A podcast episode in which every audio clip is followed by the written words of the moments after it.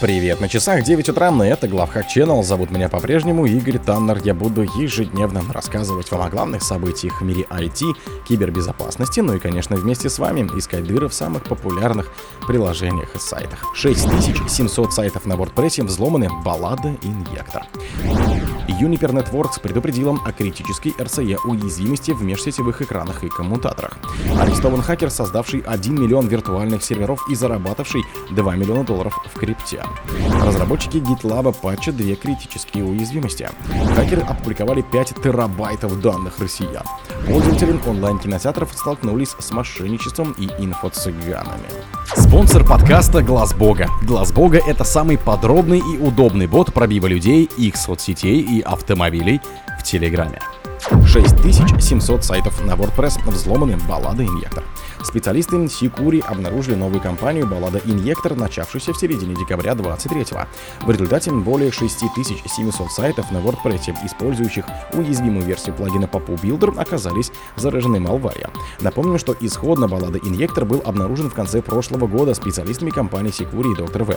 Тогда эксперты предупреждали, что Linux бэкдоры Баллада Инъектор начали распространяться еще в 2017 году и успели заразить более миллиона сайтов под управлением WordPress, используя свыше 30 30 различных уязвимостей в ряде плагинов и тем оформления. Как правило, баллада инъектор используется для перенаправления посетителей взломанных сайтов на фейковые страницы технической поддержки, фальшивые выигрыши, лотерею, скам, связанный с пуш-уведомлением и так далее. Juniper Networks предупредила о критической RCE уязвимости в межсетевых экранах и коммутаторах.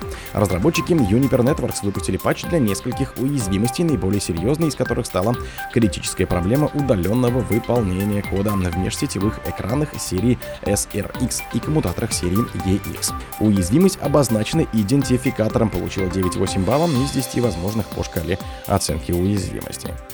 По словам разрабов, проблема вызвана использованием небезопасной функции, позволяющей злоумышленнику перезаписать произвольную память. В качестве временного решения проблемы пока не будут развернуты исправления. Компания рекомендует пользователям отключить интерфейс G-Web или ограничить доступ только доверенным хостам. Арестован хакер, создавший 1 миллион виртуальных серверов и заработавший 2 миллиона долларов в крипте. Европол сообщил об аресте 29-летнего гражданина Украины, которого подозревают в организации масштабной крипто-джекинговой схемы. Личность подозреваемого не разглашается. Считается, что хакер с размахом эксплуатировал чужие облачные ресурсы. С помощью взломанных учетных записей подозреваемый создал 1 миллион виртуальных серверов и использовал их для нелегальной добычи крипты.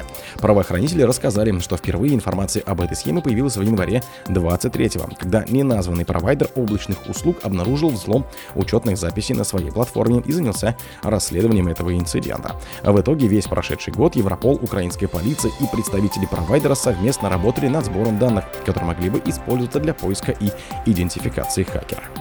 Разработчики GitLab патчи две критические уязвимости. В GitLab устранили сразу две критические уязвимости, одну из которых можно было использовать для захвата учетных записей без какого-либо взаимодействия с пользователем. Наиболее опасной из уязвимостей получила максимальные 10 баллов по шкале оценки уязвимости и может использоваться для захвата учетки путем отправки письма для сброса паролей на произвольный непроверенный адрес электронной почты. Сообщается, что этот баг является результатом ошибки в процессе верификации имейла, которая позволяла забрасывать пароль через дополнительный адрес электронной почты. В указанных версиях затронуты все механизмы аутентификации, сообщается в GitLab. Кроме того, пользователи, у которых включена двухфакторная аутентификация, уязвимы перед сбросом пароля, но не перед захватом аккаунта, поскольку для входа потребуется второй фактор аутентификации. Хакеры опубликовали 5 терабайтов данных россиян. В период январских праздников с 1 по 9 января хакеры опубликовали 116,5 миллиона записей с данными россиян общим объемом 5 терабайт. Об этом сообщает ТАСС со ссылкой на пресс-службу группы компаний Solar, которая занимается кибербезопасностью. По словам руководителя сервиса мониторинга внешних цифровых угроз Solar Aura Александра Вураска, количество слитых данных увеличилось на 10% год к году. Уточняется, что больше всего атака затронула финансовый сектор 115,2 миллиона строк. Также от утечек серьезно пострадали отрасли ритейла, телекома, госсектора и услуг IT. Вураска отметил, что затишье наблюдалось лишь 1 января. В остальные дни январских каникул специалисты регулярно фиксировали различные инциденты. Пользователи онлайн-кинотеатров столкнулись с мошенничеством и инфо-цыганами. Пользователи онлайн-кинотеатров пожаловались, что при попытке оплатить пром-подписку на сервис сталкиваются с курсами от инфо-цыган на стороннем сайте. Об этом сообщает РБК. Отмечается, что пользователи пытаются оформить подписку на онлайн-кинотеатр на скидочных сайтах. Система перенаправляет их на сайт курсов в сфере инфобизнеса, где невнимательный пользователь вносит свои данные, оплачивает символическую стоимость в 1 рубль, однако вместо онлайн-кинотеатра подписывается на коучей.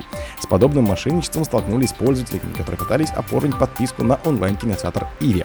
Мы стараемся оперативно реагировать на все подобные действия и бороться с ними, блокируя ресурсы, вмешивающиеся в работу платформы, сказал представитель Иви. Ранее в Москве перед онлайн-форумом задержали блогера и предпринимателя Аяза Шабудинова. С ноября он находится в СИЗО, его арест продлен до 16 февраля. В конце 2023 года его в очередной раз обвинили в мошенничестве. Женщина заплатила 300 тысяч рублей за обучение тому, как вести бизнес. Однако позже решила вернуть деньги, так как, по ее мнению, преподаватели курса были недостаточно квалифицированными и сообщали о себе недостоверные сведения, но в возврате средств ей отказали.